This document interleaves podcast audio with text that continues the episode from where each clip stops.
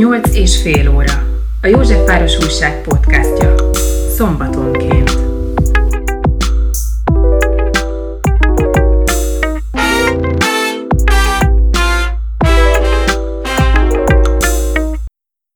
Orbán Zoltánnal a Magyar Madártani Egyesület szóvivőjével beszélgetünk, annak apropójából, hogy most volt május 10-én a Madarak és Fák napja, és ennek kapcsán kerestük meg önt. Most alapvetően a madarakról beszélgettünk, nem a fákról, és kimondottan a városi környezetben. Úgy tudom, hogy ez a Madarak és Fák napja a Föld napjának a testvér ünnepe, és hogy még 1902-re megy vissza ennek az ünnepnek a története, ha jól tudom, egy Csernel István, vagyok benne biztos, ornitológus. Csernel István, igazániból inkább 1900. január valahányadikára, amikor az Országos Magyar Állatvédelmi Egylet az OMVE ülésén tartott beszédet Herman Otto, és ott vetette fel, hogy az Amerikai Egyesült Államok mintájára, ahol, ahol az iskolákban ekkor már működött egy bird day és egy arbor day, tehát egy madár és egy fanap, hogy er, ennek mintájára jó lenne Magyarországon is a népiskolákban bevezetni egy ilyen akciót, jeles napot, tehát akkor nyilván még, még ez nagyon gyerekcipőbe járt világviszonylatban is, és akkor elindult a kampányolás, akkor 1906-ban hozott egy rendeletet Gróf Aponyi Albert vallás és közoktatásügyi miniszter, hogy a május-június folyamán a népiskolákban hát gyakorlatilag kötelező megszervezni egy ilyen napot, és akkor 1996-ban született egy rendelet, egy kormányrendelet, ami május 10-ét nevezte meg ennek a jeles napnak tényleg napi szinthez kötötte, és akkor azóta működik így. Azt gondolom egyébként, hogy ez a Madarak és Fák napja talán a, a legismertebb zöld jeles nap Magyarországon. Mondta, hogy 96, mert én még Igen. a 80-as években voltam általános iskolás, és akkor nekünk volt az iskolában. Nem, tehát ugye, tehát ugye 1906 óta megy ez, uh-huh. 1906 óta megy Magyarországon, csak 96-ban május 10-ét nevezte meg a kormányrendet a nap, hogy ekkor, ekkora lett nevesítve, ugye 96 és, és 1906 között, ugye az volt, hogy akkor valamikor május-június folyamán. Ugye ez sem véletlen, ugye? Igen, ugye nekem is, én is a... úgy emlékszem, hogy valamikor május vége vagy június eleje, tehát hogy nem sokkal a tanév vége előtt tartottunk ilyen napot az iskolában, de akkor május 10... Igen, és hát milyen érdekes, hogy, hogy akkor gyakorlatilag, akkor az, amin ön részt vett, az Gróf Aponya Albert 1906-os rendelete alapján zajlott így le, hogy ez, ez, ez hihetetlenül érdekes, hát és azóta nagyon-nagyon változott a világ. Egyébként milyen megdöbbentő, hogy az ember olvassa például Herman Ottonak ezt az 1900 januárjában tartott beszédét, és hát hihetetlen, hogy, hogy sajnos milyen látnoki megállapításai voltak. Ugye ekkor már ment Magyarországon tíz éve a téli madáretetés, és ekkor már bőven ment a, a mesterséges odú program, és ugye ezekben a beszédekben, ezekben az akciókban az volt a fő üzenet, hogy Herman Otto és kortársai nagyon aggódtak a az állapot romlása miatt, illetve amiatt, hogy a magyar lakosság egyre kevesebbet tud a madárállományainkról, egyre nem törődő módon állnak a madarakhoz, és emiatt is fogy a hazai madárállomány, és ezért vezették be. Egyébként Herman Ottóék ezzel a hozzáállással, tehát hogy megszólították a lakosságot a kezdődő természetvédelmi, madárvédelmi problémák kapcsán, hát gyakorlatilag egy 80-100 évvel korábban feltalálták a modern természetvédelmet, hiszen a mai világban valamikor az 1990-es, 2000-es évek környékére körvonalazódott világszerte, hogy a természetvédelemből nem lehet kihagyni a lakosságot. Uh-huh. Nem működik, hogy a tigrist védi Indiában mondjuk 32 természetvédelmi ő, mert ez így nem működik. Tehát be kell vonni az embereket, mert hogy mi vagyunk legszámosabban a földbolygón, ugye az emberi népességben, nem a politikai és a gazdasági döntéshozók, illetve a természetvédelmi szakemberek, ökológusok, hanem az átlagemberek. Ráadásul ugye itt az az érdekes, hogy a gyerekek az egyik ilyen fő célcsoport, tehát ezek iskolai ünnepségek voltak, vagy rendezvények voltak, és hát az egy nagyon jó meglátás volt, hogy gyerekkorban kell elkezdeni ezt a természeti nevelést. Arra lennék még kíváncsi, hogy ez mennyire hungarikum, mert úgy hallottam, hogy a két világháború közt Csehszlovákiában is működött valami hasonló, de hogy ez a madarak és fák napja, ez kimondottan magyar ünnep? Nem vették át más országokban? Hát átvették, és így gyakorlatilag mi is úgy vettük át az Amerikai Egyesült Államoktól, tehát ilyen szempontból nehéz ezt kimondottan hungarikumnak tekinteni, de ugye lehet, tehát ezen a néven, főleg így, hogy ez május 10-e nyugodtan tekinthetjük, de látva, hogy, hogy ma már gyakorlatilag az, az év 365 napján van legalább 1, 2, 3, 5 világnap, így ez ilyen szempontból tényleg nem verseny. Ugye milyen érdekes mondta, hogy hát ugye felismerték, hogy akkor a környezeti nevelést el kell kezdeni már gyerekkorban. Most azóta akkorát változott a világ, annyira tönkretette a civilizációnk a, a földbolygót, és annyira egyre inkább élhetetlenné válik, sajnos már számunkra, emberek számára is, hogy felmerült a fenntarthatóság kérdése. Ugye olyan, hogy fenntartható fejlődés egy zárt rendszerben nem létezik. Nagyon egyszerű, a Föld bolygó egy zárt rendszer, nem tudunk innen elmenni még, tehát ilyen szempontból a Föld bolygót tekinthetjük egy lufinak, zárt rendszernek. Tehát, hogyha fenntartható fejlődésről beszélünk, mondjuk gazdasági értelemben, fogyasztás tekintetében, az olyan, mintha ebbe a lufiba folyamatosan, tök mindegy, hogy milyen ütemben, de folyamatosan fújnánk a levegőt. Mi fog történni a lufival, mivel ez egy zárt rendszer, szét fog szakadni, fel fog robbanni. Tehát a fenntartható fejlődés a bolygón úgy, hogy egyre több ember van, és érthető módon minden ember úgy akar érni, mondjuk, mint a legjólétibb társadalmakban, az Amerikai Egyesült Államokban, Svájcban, ez a földbolygón nem fenntartható. Tehát a fenntartható fejlődés nem működik, viszont a fenntartható életmód az fontos, és a fenntarthatóság pedagógia egyik alaptétele, hogy a szemléletformálás az nem lehet csak a gyerekeké, mert hogy a ma döntéshozói a felnőttek. Tehát a fenntarthatóság pedagógia alaptétele azt fogalmazza meg, hogy a felnőtteket is be kell vonni a szemléletformálásban. Ez a másik alaptételhez megy az élet hosszig való tanulással is, tanulással is vonatkozik. Tehát nekünk például a Madártan Egyesületnél alapvető tevékenységünk az, hogy megszólítsuk a felnőtteket is. Ugye ez nagyon könnyű, mert már olyan értelemben is, hogy, hogy a felnőtteknek vannak gyerekeik, illetve unokáik, tehát így egy, egy egy több generációs nevelési környezetben kell gondolkodnunk, ilyen szempontból például a Madarak és Fák napjahoz kapcsolódó Madártani Egyesületes programok, tehát például a Fülemülék éjszakája, vagy, vagy most hétvégén lesz világviszonylatban is az egyik legizgalmasabb ökoturisztikai programunk, a tokkai parti hajózás, ezek mind-mind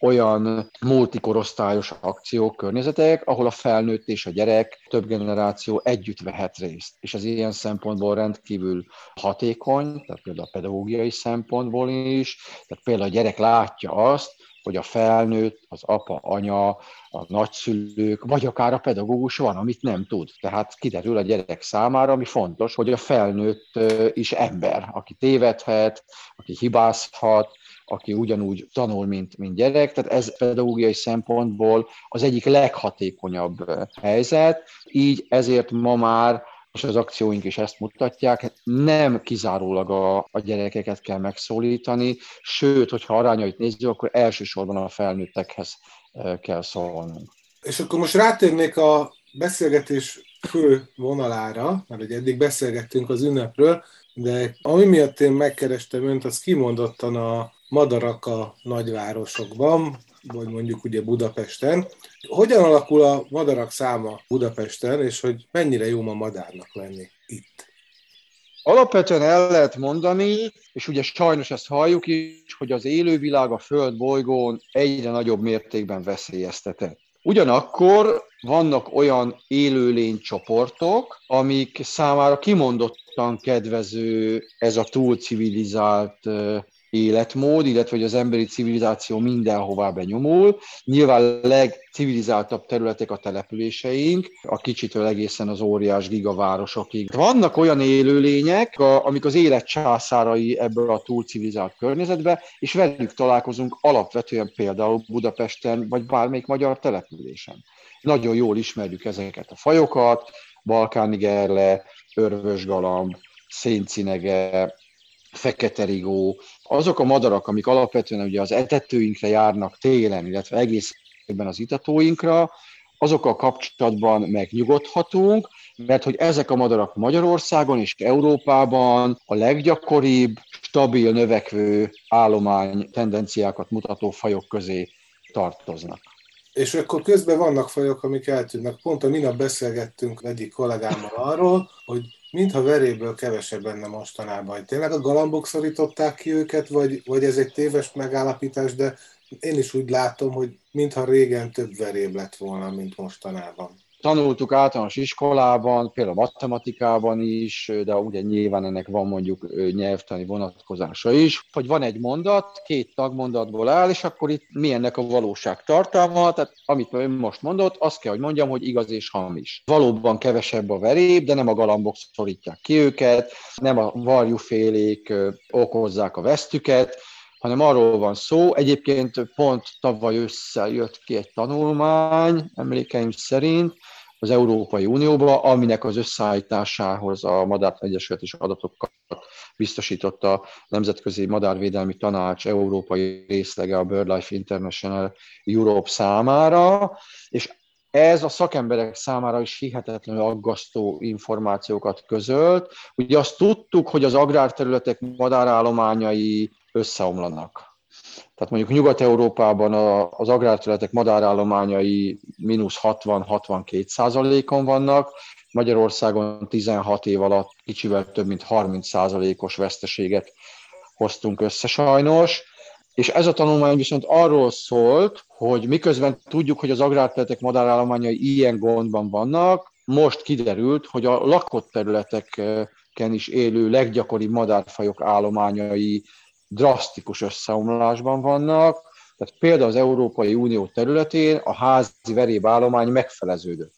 Ugyanígy elkezdett csökkenni a seregély létszáma, sárga billegető, tehát olyan madarak, amik mondjuk az elmúlt, tekintsük mondjuk a Kárpát-medencét, bejöttek eleink mondjuk ezer évben, az élet császárai voltak, az evolúció haszonélvezői voltak, mert hogy megtanultak együtt élni az agrárgazdálkodó ember táját alakító tevékenységével, ezer éven át hihetetlenül jól érezték magukat, ezeknek a madaraknak az állományai az elmúlt mondjuk 10-15 évben megfeleződtek, de volt, van olyan faj, ami 91 százalékos állomány összeomlás szenvedett el mondjuk a fogoly. Ugye ez azért van, mert a másik világháborút követően teljesen átalakult az, a mezőgazdaság, akkor találták föl a világban elsősorban Európában a nagyüzemi mezőgazdaságot, ami előtte nem volt, mert hogy a nagyüzemi mezőgazdaság nem fenntartható, és akkor indult el Nyugat-Európában az agrárterületek madárállományainak összeomlása. Magyarországon a rendszerváltás előtt időszakban sokkal kevésbé volt intenzív az agrárium, sőt, hát ugye a, a rendszerváltás előtti években például a holland agrárszakemberek jöttek Magyarországra, és nézték a TS rendszert, hogy ez milyen fantasztikus, és mennyire hatékony egyrészt termelés szempontjából, másrészt pedig a környezet gazdálkodás szempontjából is. Aztán beléptünk az Európai Unióba, érvényesülni kezdett az Európai Unió területalapú agrártámogatási rendszere, ami a bajok alapvető forrása. Tehát amikor azt mondjuk, hogy a nagyüzemi mezőgazdaság tönkreteszi a táját, itt nem arról van szó, hogy a takarmány növényeket, illetve a számunkra mondjuk kenyérgabonát termelő gazda szándékosan pusztít. Nem. Ugye arról van szó, hogy az Európai Unióban a gazda az alapján kap vissza nem térítendő területalapú támogatást, ami hektáronként akár jóval meghaladhatja a 100 ezer forintot is, hogyha minél több területet bevet. Most ez vezetett oda, hogy a modern Európai Uniós gazdának az a célja, hogy minden négyzetmillimétert felszántson. Eltűnnek a mezővédő erdősávok, beszántják nagyon sok helyen. Magyarország is óriási probléma például az önkormányzatoknak, hogy eltűnnek, beszántják a, a, a földutakat is. És ez azt jelenti, hogy ezt nem kell szakembernek lenni. Képzeljünk magunk elé egy végtelenben nyúló búzaföldet azon a búzaföldön kicsi túlzással három faj él. A búza, a kártevője, meg aratáskor az ember. Na most képzeljük el ugyanezt a tájat, egy ilyen nedves, illetve száraz, gyeppel borított, ligetes erdőkkel tarkított, gyepes, legelő erdőként, ahol nem három faj él, hanem rovarból él, mit tudom én, 600, növényből él 300, madárból, emlősből, tehát mondjuk legalább él 1000-1500 faj. Tehát a fő probléma a nagyüzemi mezőgazdasággal az, hogy megszünteti a természetes élőhelyeket, tehát kiüresedik az agrártáj, az agrárium által használt táj, eltűnnek a fajok, plusz ugye a nagyüzemi mezőgazdaság megtanította nekünk, hogy amikor 100 hektár szám ugyanazt a növénykultúrát termeljük, és eltűnik minden egyéb élőlény a tájból, akkor szuperoptimális környezetet biztosítunk az adott növény kártevőjének. Uh-huh. Ezért a nagyüzemű mezőgazdaság mondjuk, ugye a másik világháború után 45-ben éhezett Európa lakossága meg kellett etetni. Ekkor mondták azt a mai Európai Unió akkori magországai, hogy jó, hát akkor ösztönzöm a, a gazdákat arra, hogy minél több területet szántsanak, felszántsanak be. Na most ugye elindult így a nagyüzemi mezőgazdaság, hogy mondtam, ez előtte soha nem volt, és kiderült mondjuk egy öt év alatt, hogy oké, okay, csak akkor jönnek kártevő inváziók, ugye itt a rovarkártevő, rákcsáló jelentenek problémát, illetve a gaz. Na most éppen ezért a nagyüzemi mezőgazdasággal párhuzamosan kialakult a nagyüzemi agrárkemizálás. Uh-huh. És ez a másik probléma, a nagyüzemi mezőgazdaság egyrészt felszámolja, megszünteti, megsemmisíti a természetes élőhelyeket, ezzel eltűnik egy csomó faj, az a kevés, ami megmaradt, az meg megmérgeződik. És ez az alapvető probléma, ezért csökkennek a madárállományok, és ez már, ahogy az előbb mondtam, elérte például a házi verebet is, miközben hogy a házi verébállomány alapvetően a lakott területeinken él, mert hogy átalakult az építkezésünk, résmentes épületeket hozunk, nincsenek már sátortetők, ahol be tudják magukat venni a verebek. Magyarországon hihetetlenül rosszul zajlik a, a szúnyogérítés, gyakorlatilag 98%-ban kémiai idegmérgeket használnak a lakott területeken is, ami minden rovart elpusztít. Tehát mondjuk 5 évvel ezelőttig használt szúnyoggyérítő szer esetében, és most meg érdemes megkapaszkodni, vagy leülni, minden ezer elpusztított rovarból egy volt szúnyog. A ma használt idézőjelben modern szernél minden száz elpusztított rovarból kettő a szúnyog. Hm. Na most ez, hogy nincs élőhelye a, a verebeknek, nincs fészkelőhelye a verebeknek a lakott területen, az, hogy egyre kevesebb a táplálék, ugye a, a verebek is a fiókáikat rovarokkal etetik ez vezet oda, hogy például a verébállományok is összeomlanak. És most a nagyvárosokban melyek a legelterjedtebb madárfajok? Hát, hogyha Európáról, hát, Budapestre gondol, Budapest. beszélünk. Igen, de alapvetően azért mondom, hogy maradjunk Európában, mert ugye nyilván Amerikában, vagy Dél-Kelet-Ázsiában, Ausztráliában más fajok pótolják. De alapvetően ugye Magyarországra gondolkodva, ugye a, a két cinege faj alapvetően a szén és a kék cinege, a harkályfajaink közül legalább három nagyon gyakori zöldküllő, nagy és balkáni fakopáncs általánosan előfordul. A magevőkből ugye a tengedit zöldike, megyvágó, csicsörke, aztán ott, vannak, ott van a fekete és énekes rigó, ott vannak a varjúfélék, ugye, amikor a legnagyobb termető énekes madarak, tehát ott a, a vetés és dolmányos varjú, szarka, szajkó, csóka, aztán ott vannak ugye vízimadarak is, tőkés réce, és tehát, tehát alapvetően ilyen szempontból látványos a lakott területek madárvilága. Ugye Európában eddig olyan 780-800 madárfajt figyeltek meg, Budapesten most közel 280 fajnál tartunk, pedig hmm. nincs tengerpartunk. Tehát nagyon-nagyon gazdag. Budapest ilyen szempont a világ egyik leggazdagabb élővilágú városa, már csak azért is, mert ugye Budán ott vannak a a Dolomit hegyek, a Pesti oldalon pedig ott vannak a, a kiskunságot, Észak-Alföldet idéző homoki élőhelyek, illetve mondjuk a 17. keleti Merzse mocsár is ott van. Ugye milyen érdekes, hogy a, a Rákosi vipera, amire most a Madárta Egyesetnek van uh, ismételten egy, egy Európai Uniós Life uh, faj megőrzési akciója, ez talán már a negyedik a sorban, fajjal kapcsolatban, tehát ez a világ egyik legritkább és ezért legértékesebb gerincese, hüllője, mérges kígyója. Ez az állat azért viseli a rákosi vipera nevet, mert hogy a rákos patak mellől, tehát Igen. Budapesten fedezte fel annó Herman talán a vizslái fogtak kettőt, tehát ilyen gazdag volt annó, és most is még ilyen gazdag, tehát emlékszem a néhány évvel ezelőtt a 17. kerületi Merzsemocsárnál egy atlanti-óceáni rablósirályfaj sikerült megfigyelni, mert egészen hihetetlen fajok jelennek meg a nagyvárosainkban is. Én egy olyan társasházban lakom, ahol van egy szép nagy kertünk, szép nagy fákkal, szomszédban is vannak mindenféle madáretetők, és most egy ilyen két hónapja nagyon figyeljük mi is a madarakat. Vannak többféle rigó, szajkó, széncinege, seregé, vörösbegy is volt. Nagyon sok Házi a farkú, persze, tehát de egy a, 15 kedve... gyorsan összejön. De a kedvencünk az őszapó. Nagyon jól meg tudtuk figyelni, ahogy fészket épített. Egy egyik fenyőnél rakott fészket. Nagyon jó kis fészke van, én utána néztem, hogy hogyan készül ez. Most azt olvastam, hogy az őszapó fészke az még bővíthető is, tehát ahogy növekednek a, a fiókák, akkor nem tudom, hogy hogyan, de hogy növekszik valahogy a, a, a fészek is. Nagyon érdekes, hogy, hogy egy ilyen kis szuperhősnek tűnik ez a madár. Amikor megjelennek a szajkok, akkor azonnal elzavarják.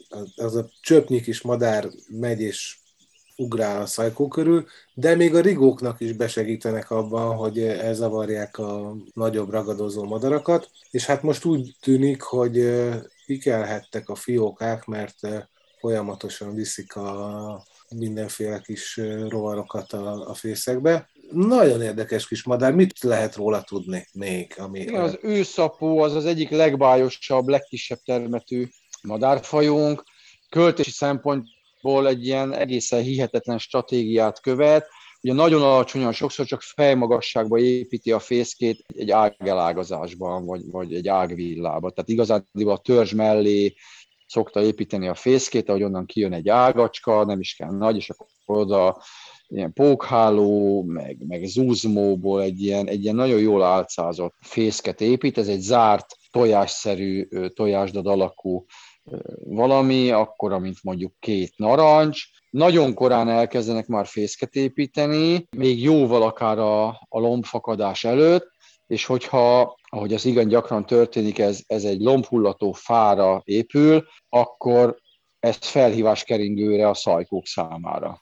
Nagyon gyakori jelenség az, hogy mondjuk egy őszapó párnak egy évben van mondjuk három, akár négy fészke, de abból csak egy, a legutolsó fészek, fészek alja tud kirepülni, amikor ugye megépíti az elsőt mondjuk március elején, nincs még lomb, azt, azt felfedezi a szajkó, elviszi a tojásokat, megépít még egyet március, mondjuk 15-én, azt is ö, megtalálja a szajkó, csinál még egyet a madár április elején, az is elveszik, és akkor majd valamikor a április végi májusi jobban elrejtett fészekből tudnak kikelni a fiókák.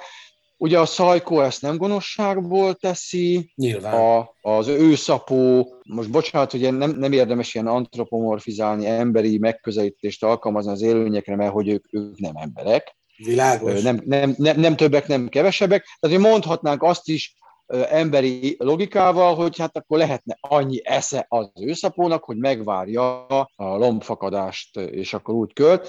De hát azért az ökológia, a, a, viselkedés etológia, ami azt vizsgálja, hogy egy állat egy élőlény miért csinálja azt, amit és miért úgy csinálja, milyennek mondjuk a szaporodási rátára, az energetikai háztartásra gyakorolt pozitív és negatív hatása. Ugye miért éri ez meg az őszapónak? Azért éri meg az őszapónak, mert ugye ha már egy fészekaj kirepül, az az őszapó állomány stabilitást biztosítja. Ugye 10-12, akár 15 fiókája is lehet. Na most, hogyha nagyon korán elkezdi az őszapópára költést, tehát március eleje közepén már ott a fészek, és már kotlik a tojó a tojásokon, és ugye azért nem mindegyiket találja meg a szajkó.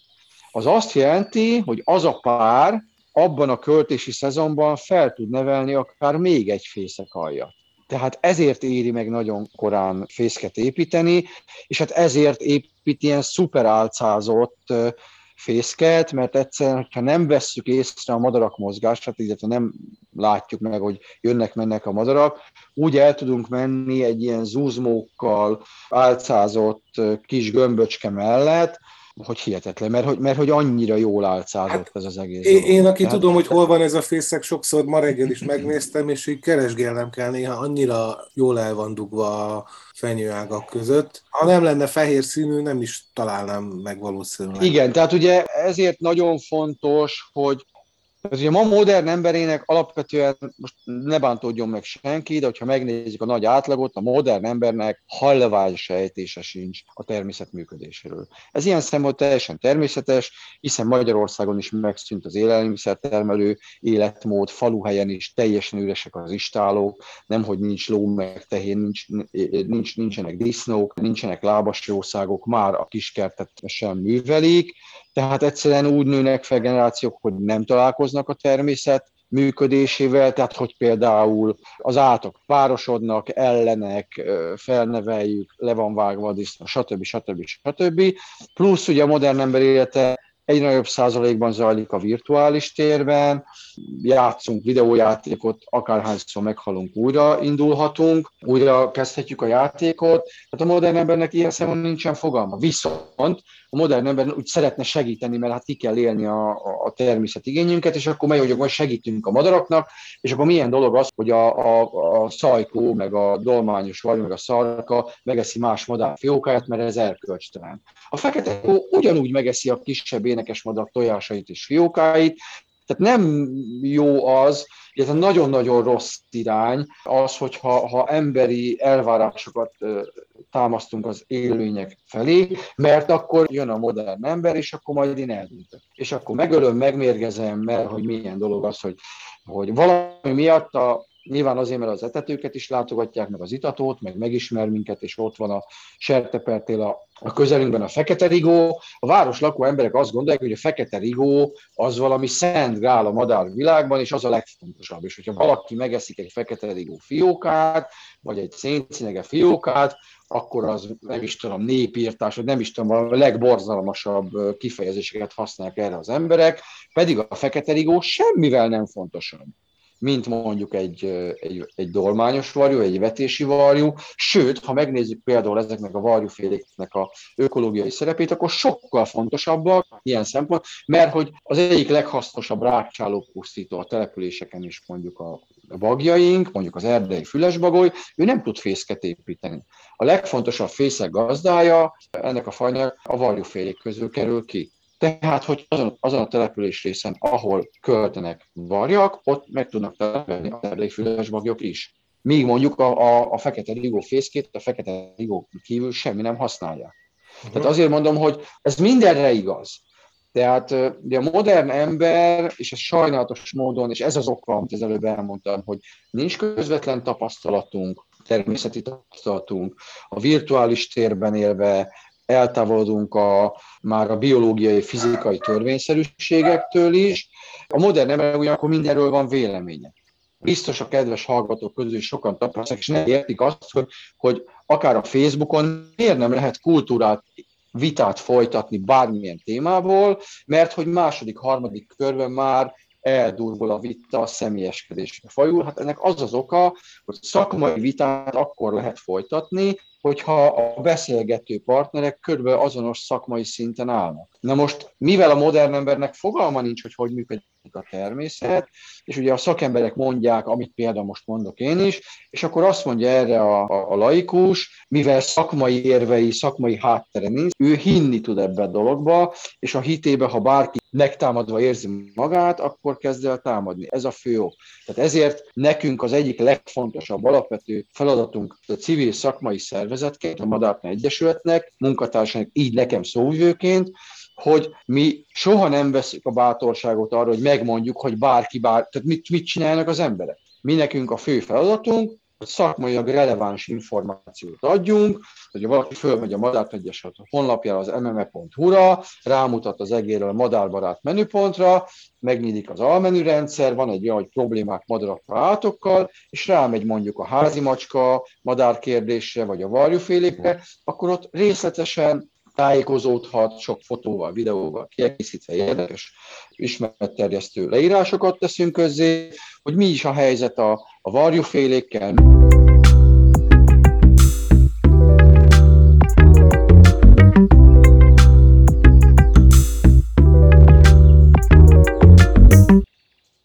Melyek a leggyakoribb veszélyek most a madarakra a városban?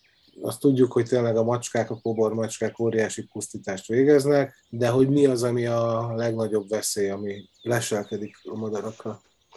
Igen, tehát ugye azért is fontos ez, ez a problémák madarakkal, állatokkal oldal ott az információkkal, mert természetesen ugye, különösen a természetes hektár per, per macska, macskaféle, kismacska ragadozókat nézzük, akkor ilyen szempontból a házi macska a lakott területeken hihetetlenül túltartott állományokkal rendelkezik. Na most azért alapvetően ezek a macska túltartott területek, ezek leginkább a legbelvárosibb részek, ahol amúgy is azért jóval kevesebb madár él. Ugye emlékezünk vissza, a beszélgetés elején mondtam, hogy azok a madarak, amik a téli etetőket látogatják leggyakrabban, illetve egész évben az itatóinkon, illetve ott fészkelnek körülöttünk, ezek mind Magyarországon, mind Európában a napi vagy a mostani aktuális állományadatok szerint stabil, növekvő tendenciát mutatnak. Holott az európai országokban, és így Magyarországon is rendkívül sok a házi macska. Tehát az nem kérdés, hogy a házi macskák nagyon sok madarat kapnak el a településeken, de ennek ellenére mégis ilyen nagy számban élnek körülöttünk ezek a madarak. Tehát amikor azt halljuk, hogy a házi macska ökológiai csapás, akkor ez például biztosan ezer százalékosan igaz mondjuk Ausztráliába, ahol betelepítették, ahol nem voltak mélepényes ragadozók, és így teljes rendszertani csoportokat írtanak ki, ki és, és pusztítanak el, különösen mondjuk akár a, a szigeteken. Tehát itt valóban problémát jelent. Mondjuk Magyarországon, nagyvárosainkban nem írtják ki a körülöttünk élő madarakat a házi macskák. Magyarországon és Európában a házi macska ökológiai problémájának a legfontosabb ökológiai problémája az egyik legfontosabb az, hogy kóborolnak a külterületekre, ahol találkoznak a vadmacskákkal, párosodnak, és így Európa nagyon nagy részén tiszta vérvonalú vadmacska akár már nem is él. Plusz a, a házi macska problémát jelenthet, mint a, mint a veszettség vektorra, tehát ugye a veszettséget is terjeszthet, hordozhat, ahogy bejön a külterületekre, visszajön a lakott területekre, de az egy nagyon-nagyon igaztalan hozzáállás a városlakóktól, hogy minden egyes madár, madárfiókat sajnálunk, amit elkapnak a macskák, és a macskákat pedig szídjuk, van, aki üldözi, mérgezi, lelövi, ami illegális cselekedet. Tehát ugye itt is nagyon fontos az, hogy legyünk tisztában a természeti tényekkel, a macskafélék, ezenből a kis és közepes macskák, de különösen a kis termetű macskafélék kimondottan énekes madár, illetve madárvadász életmódot folytatnak, az egész testfelépítésük ezt szolgálja, a hihetetlen ruganyosság, hogy a levegőbe felugorva, akár másfél méter magasról, egy szervál akár két-három méter magasról le tudja kapni a, a felrebenő madarat, hogy visszahúzható a karmuk, tehát mindig hegyes, és át tudja ütni a madaraknak a vastag és rendkívül csúszós toltakaróját, És ugye ez miért fontos ezzel tisztában lennünk? Hát nagyon sokan úgy szeretnék segíteni teljesen értelmetlen és feleslegesen a, a madarakon, hogy jön a macska egy madárfiókával, és elkezdik kiszedni a szájából a roncsát tört madárfiókát. És akkor utána meg ott állnak, egy, egy össze-vissza tört, szárnyú lábú, belső sérülésektől kilódó madárral, hogy akkor ezen ki segít. Ezen senki nem tud segíteni. Tehát ezért fontos, hogy tisztában legyünk a tényekkel. Tehát a, a Budapesten, a magyarországi nagyvárosokban a macskák miatt nem fog kipusztulni az összes madár, a macskákért nem emiatt kell aggódni, hanem a macskákért önmagukért kell aggódni, ezért lenne nagyon fontos a macskatartók felelős állatvédelmi szempontból felelős hozzáállása, ivartalanítsák a macskákat, hogy ne legyen felesleges szaporulat. Tehát például az sem igaz, hogy a, a városokban élő macskákat embertelen módon el kéne altatni. Nem. Itt az igazán felvilágosult magatartás az, hogy akár a lakók, lakók közösség összefog, megbeszéljük akár az önkormányzattal, élvefogó csapdákkal befogják a, a macskákat, és akkor utána ivartalanítják és utána elengedik vissza. Ez azt jelenti, hogy a lakóknak nem kell azzal együtt élni, hogy akkor lealtatták miattuk a macskákat, mivel ivartanítva van a macska, és akkor kap ebben az időszakban, amikor van fogságban, akkor kap mondjuk megfelelő féreghajtókezelést, oltásokat, amikor az a macska ott el fog pusztulni természetes úton, mondjuk 10-11 néhány év után, akkor a macska probléma így szinte magától megszűnne. Én, amikor látok kóborló macskát, akkor elsősorban nem az állatvilágért aggódom az előbb elmondottak miatt, hanem magáért a macskáért, mert hogy nem jó neki,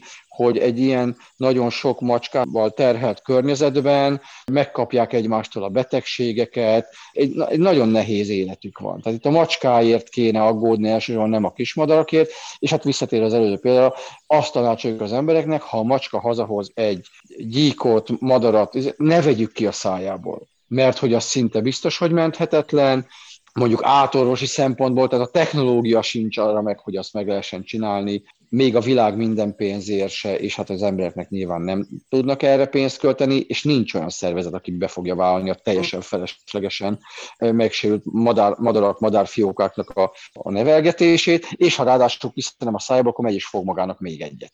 Igen.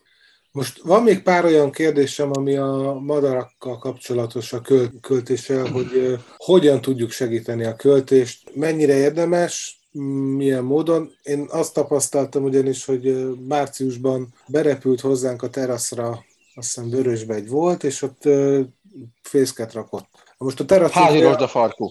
Le, le, teraszon le. fészket rakott, akkor az házi rozsdafarkú volt, így rezekteti a farkát, ami vöröses színű. Aha, ért, akkor, akkor valószínűleg így volt. Ez egy ilyen zárt terasz, tehát nem, meg ugyanis macskáink is vannak, és hogy ne tudjanak kimenni a kertbe, de hogy mégis kint tudjanak lenni. Ilyen faráccsal van megcsinálva az egész, és ezeken a rácsokon keresztül repült be a kismadár, és hát akkor azt gondoltuk, hogy ebből probléma lesz, hogyha odafészkel. Ezért ezt a fészket ott megszüntettük, és én kiraktam, elkezdtem mindenféle fészkeket ácsolni, amiket kiraktam, ezeket nem használják természetesen, de... Ezeket nem fogja elfoglalni soha, soha, mert a Igen, fészket neki kell megépíteni. Nyilván, csak én ö, csináltam ilyen helyeket ilyen laikusan, hogy ez, ez majd ö, alkalmas lesz arra, hogy ott fészket rakjon. Ezekben nem rakott fészket, de máshova meg ö, raktak. Ön is említette, hogy létezik ez a FAODU, ez a ODU program. Vagy mesterséges ODU. Mesterséges ODU program, a szomszédunkban van ilyen, ott cinkék, már halljuk, hogy amikor etetés van, akkor hatalmas csivitelés van már a kis fiókák, már hallatszik a hangjuk. De hogy hogyan lehet segíteni a madaraknak a költését, érdemese, és akkor van még néhány kérdésem a, ezzel kapcsolatban. Például, hogy ha valaki azt tapasztalja, hogy csivitelést hall a kéményből, hogy oda fészkelt valamelyik madár, akkor mi a teendő? Ott lehet és érdemes a madarak költését segíteni, de nem úgy, hogy mi építünk neki fészket, vagy beleteszünk a mesterséges oldalba fészek anyagot, mert ezzel csak a problémákat, vagy a feladat növelik, mert hogy ezt a madárnak ki kell egyesével hordani, mert, mert ez így nem így működik. Itt is azt tudom javasolni, hogy tájékozódjanak az emberek szakmailag releváns felületekről, ilyen a Madártan Egyesület honlapja, a Madárbarát menüpont alatt ott van, hogy odók, odók, költőládák, műfészkek, itt minden információ megtalálható, milyen adótípust érdemes kihelyezni, illetve hát itt nagyobb léptékben is gondolkodunk, próbáljuk kampányszerűen elérni, és egyre erősebb kampányt folytatni az iránt, például a lakott területeken, hogy hagyjanak fel az önkormányzatok jelenleg elterjedt, hihetetlenül rossz parkkezelésen, mert hogy gyakorlatilag a magyarországi parkokra, közösségi zöldfelületekre az jellemző, hogy a valódi, tehát madarak számára költésre alkalmas bokrok, bokrosok, azok gyakorlatilag szinte teljes egészében hiányoznak. Tehát nagyon fontos lenne, hogy a nagy parkjainkban legyenek olyan részek, ahol nagy kiterjedési sűrű bokrok vannak. Az, amiket most használnak, például a hóbogyó, ezek optikai bokrok. Tehát ránézésre bokrok, de a tövük mondjuk mit tudom, 20 centi átmérőjű, át lehet rajtuk látni leveles állapotban, ott madár nem fog költeni. Ugye itt nagyon fontos lenne, hogy visszajöjjenek ezek a bokrosok, mert akkor tudnak költeni benne 4-5-6 olyan faj, amik például kimondottan sok napalozó, nappal pihenő szúnyogot is elkapnak. És akkor ez a kérdés, mert pont most olvastam, valaki föltette szóval a Facebookon, hogy a kéményből halt csivitelést, hogy ilyenkor mi a teendő. Ha beleköltözik a madár a kéménybe, akkor ez alapvetően ha mi folyamatosan ott lakunk, tehát nem arról van szó, hogy kimegyünk a hétvégi házba a tél után, és azt látjuk, hogy csókák beköltöztek, hát akkor már nem nagyon lehet mit csinálni, de hogyha folyamatosan ott lakunk, akkor ezt ne hagyjuk, mert a működő kéményben nincs hely a madárnak, mert hogy az életveszélyes állapotot jelenthet, amikor majd ősszel, télen begyújtunk, és, és nem megy ki az égés termék, és mhm. esetleg füstmérgezést kaphatunk, tehát ott, ott nincsen helye.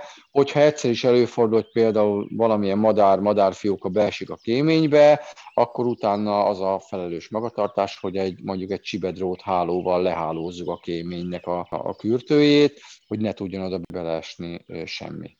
És akkor ugye van még egy olyan jelenség, hogy ugye kirepülnek a kis fiókák, meglátják az emberek a fa aljánál, hogy ott vannak is, hogy jaj, de aranyos, de persze megijednek, hogy kiesett a fészekből, pedig már lehet, hogy fészek vagyok. Tehát mi a teendő, hogyha kis madarat találunk a fa alatt?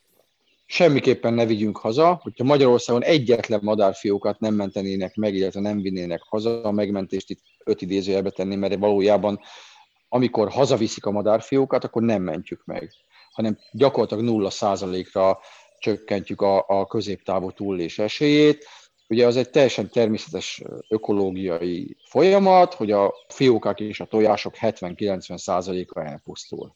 Úgy pusztul el ennyi ilyen arányban a fióka, hogy a kirepülést követően a szülők mondjuk egy fekete esetében 10 nap, két hétig tanítgatják túlélési fortéjokra. Ha mi hazaviszünk egy fiókát, ugye a általunk talált madárfiókák szinte soha nem árvák, és nem estek ki a fészekből, csak röpképesség elérése előtt természetes módon elhagyják a fészket, szétszódnak a környéken, és hívják az etető szülőket. Tehát ha mi hazaviszünk egy ilyen fiókát, biztos, hogy nem megfelelő minőségű táplálékkal fogjuk etetni, tehát hiánybetegségeket fog kapni, amit mi feltétlenül nem is fogunk látni, és elengedés után azért van gyakorlatilag 0% eset, nincs esélye a túlélésre, hogy megélje a következő évet, mert hogy mi nem tudjuk megtanítani arra, hogy hogyan kell mondjuk fekete rigóként túlélni. Tehát mi a felelős hozzáállás a talált madárfiókákkal kapcsolatban? Az, hogy nem visszük haza. Hogyha rossz helyen van nyílgyepen, járda közepén, úttest szélén, akkor, akkor óvatosan fogjuk meg a fiókát a két tenyerünkbe, nyugodtan fogjuk meg, nem fog, tehát a szagunk nem zavarja a szülőt, mert nem szagolnak a magyarországi európai madarak, alapvetően a lakott területen élők semmiképpen, és vigyük be egy közeli bokor alá. És ne vigyük haza, azért, mert majd megeszi a macska. A madárfiókákból azért van ilyen sok, mert ahogy mondtam, 70-90%-uk mindenképpen elpusztul. A szülőnek az a dolga, hogy elcsalja, megvédje a fiókáját, ezt nagyon jó hatékonysággal tudják csinálni. Magyarán a madárfiók a felnevelése a madárszülőknek a dolga, nem az embereknek a dolga. Ha az embereknek segíteni kéne, akkor a madárfiókával együtt mondjuk egy ember is ki kellene a tojásból. Ez azért nincs így, mert nincs erre szükség. Tehát ez, ezzel lehet vitatkozni, meg hogy dehogy, dehogy így, de értsük meg, ha hazaviszünk egy madárfiókát, akkor annak biztos, hogy szenvedést fogunk okozni. Most volt pont egy ilyen eset, egy iskolában, minden, minden ellenállás ellenére a szülők kötötték az ebetakaróhoz, hogy a madárfiókát fogadja be az osztály, nem lehetett tanítani, mert folyamatosan csipogott a madárfiók a délután, illetve még aznap az oktatáson, és másnap reggel elpusztult. És az egész osztály ott sírt, a kisgyerekek. Tehát amikor azt mondjuk az embereknek, hogy ne csináljanak butaságot, ne avatkozzanak be, akkor nem csak a madarat védjük, hanem az embereket is, hogy ilyen helyzetekben ne kerüljenek be. És őszintén megmondom nekem szakemberként, nem tudom elfogadni azt, hogy valaki a mai világban, amikor az interneten ott van minden info elérhető az okostelefonunkkal, hazavisz egy madárfiókát, és három nap alatt éhen halasztja. Akkor erre nincs pardon. Vagy a jót akart. Ez így nem működik. A pokolba vezet jó szándéka van kikövezve, kevés dologra igaz ez annyira, mint a madárfiók a kérdésre, ne vigyük haza, hagyjuk, hogy a madarak úgy éljék az életüket, ahogy az számukra meg van írva, és ebbe beletartozik az is, hogy bizony a macska el fog belőle kapni egy csomót. De ha valakit akarunk sajnálni, sajnálhatjuk a macskát, mert a macskának nincsen szárnya, a madárnak meg van. Tehát úgy is lehet a megközelítés, ugye a települési gyakori fajok esetében, hogy az a madár, amit el tud kapni egy repülni nem tudó macska, az nem volt elég ügyes. Ez a természetes kiválogatódás. Tehát azért mondom, hogy nem elég a jó szándék, nem elég a jó akarat, mert az tudás nélkül veszélyes.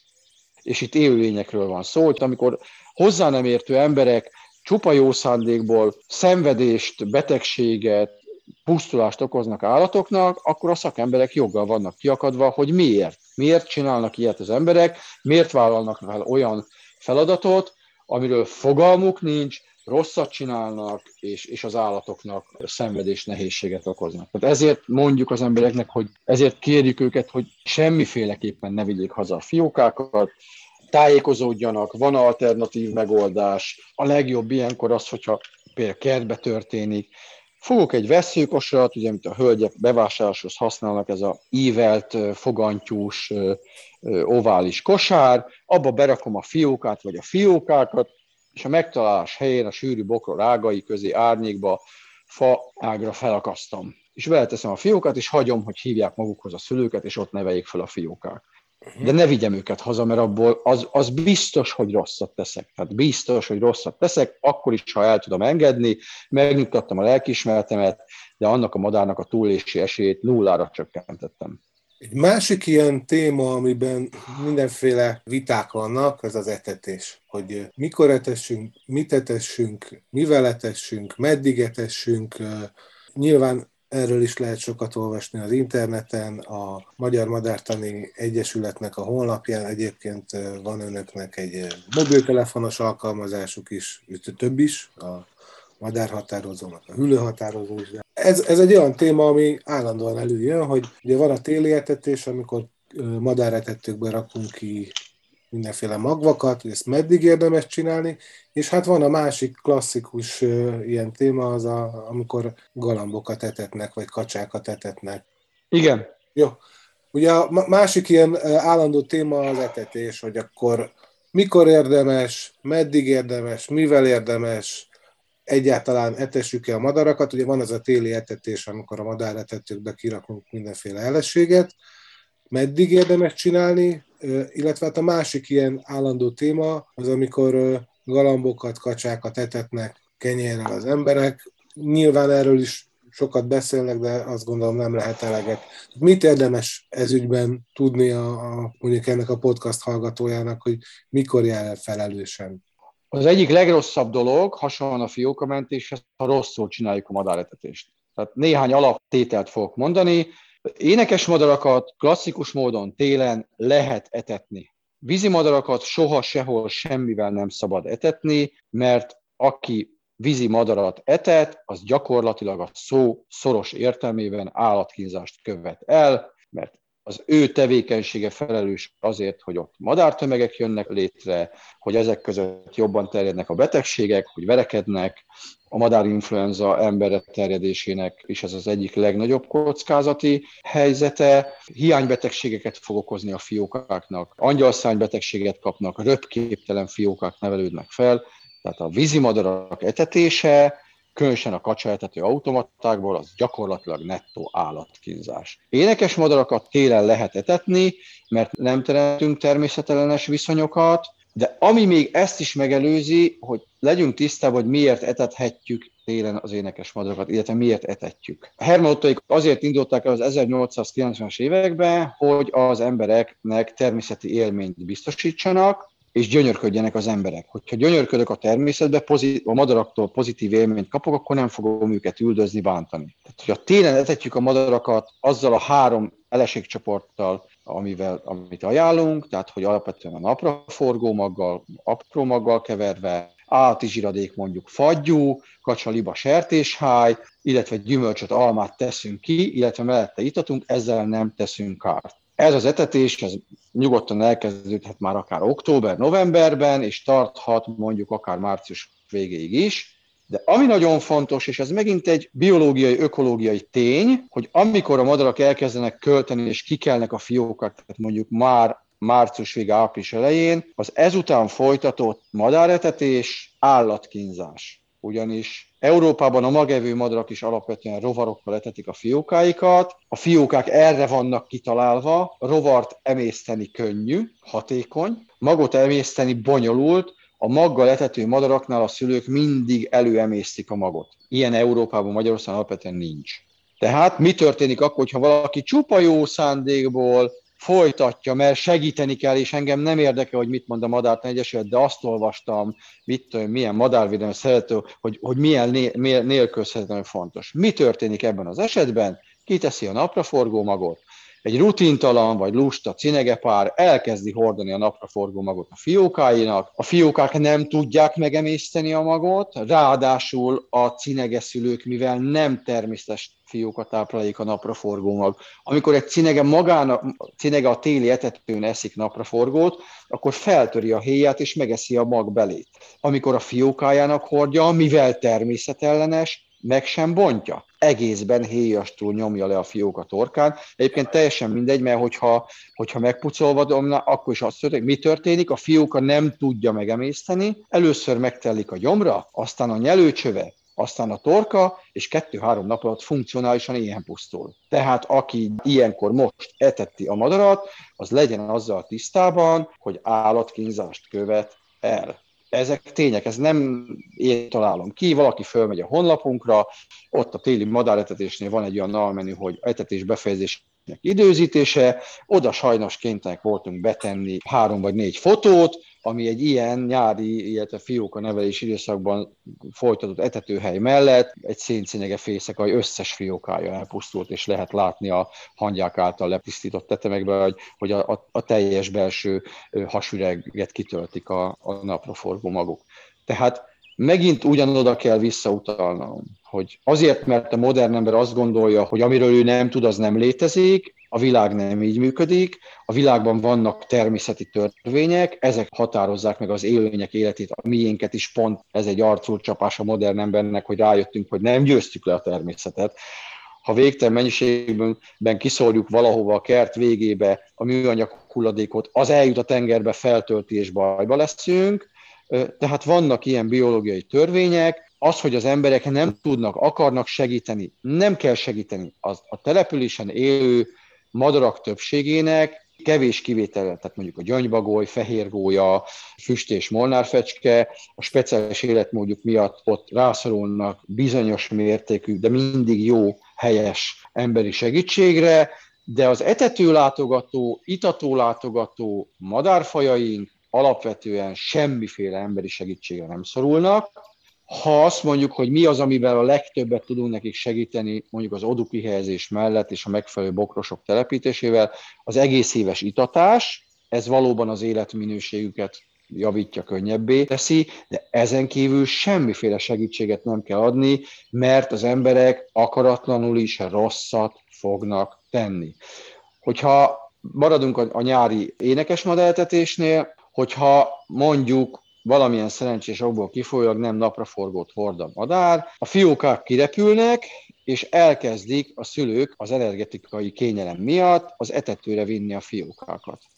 És akkor azok a madárfiókák nem a természetes a táplálékbázisokat tanulják meg, hanem az etetőt. Ezek a fiókák ki lesznek szolgáltatva az emberi segítségnek.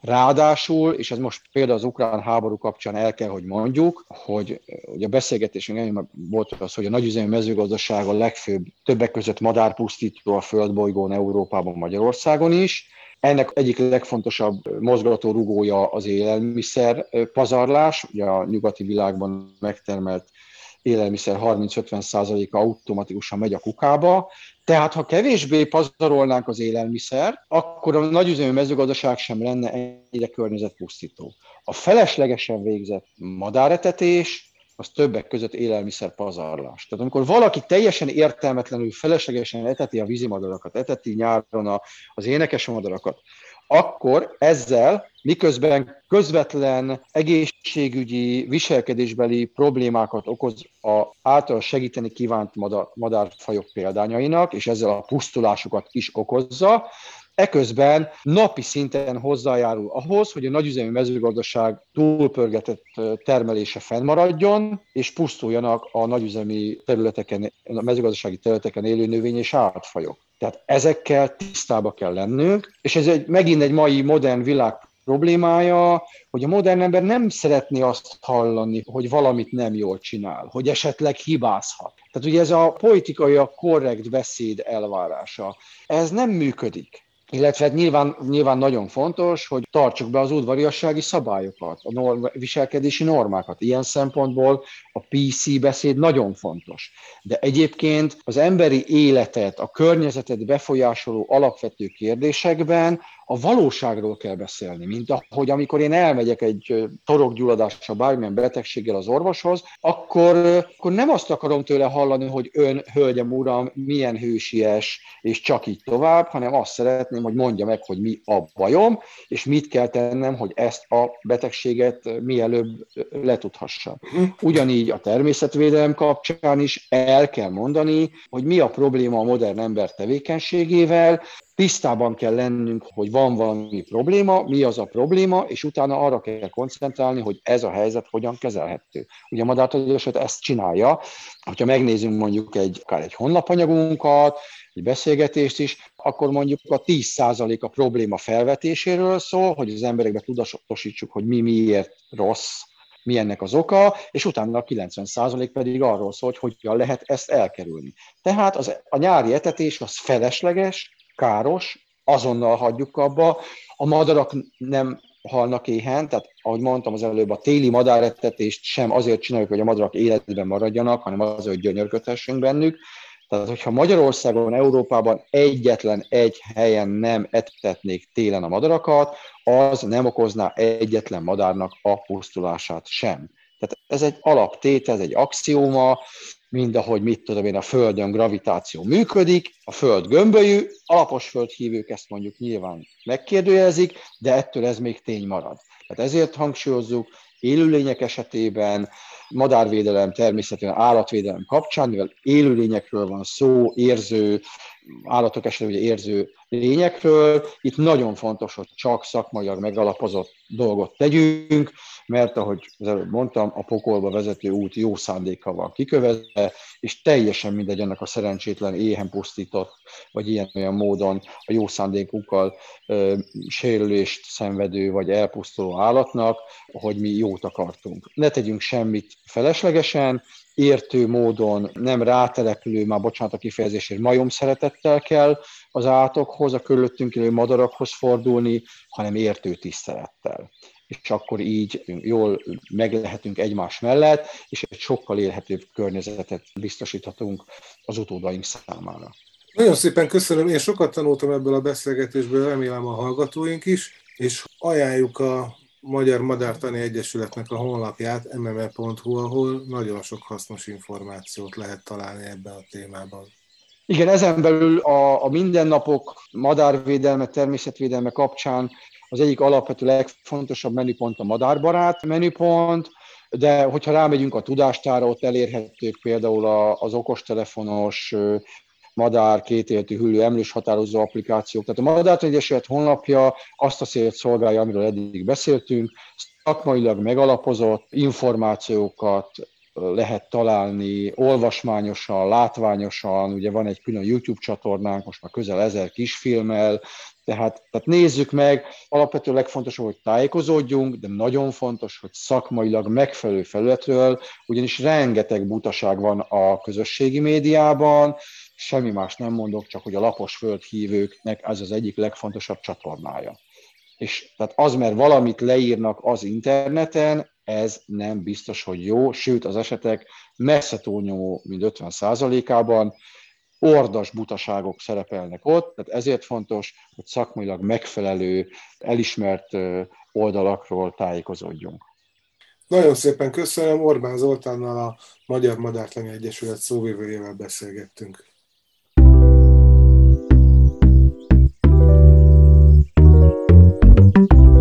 Nyolc és fél óra. A József Város Újság podcastja. Szombaton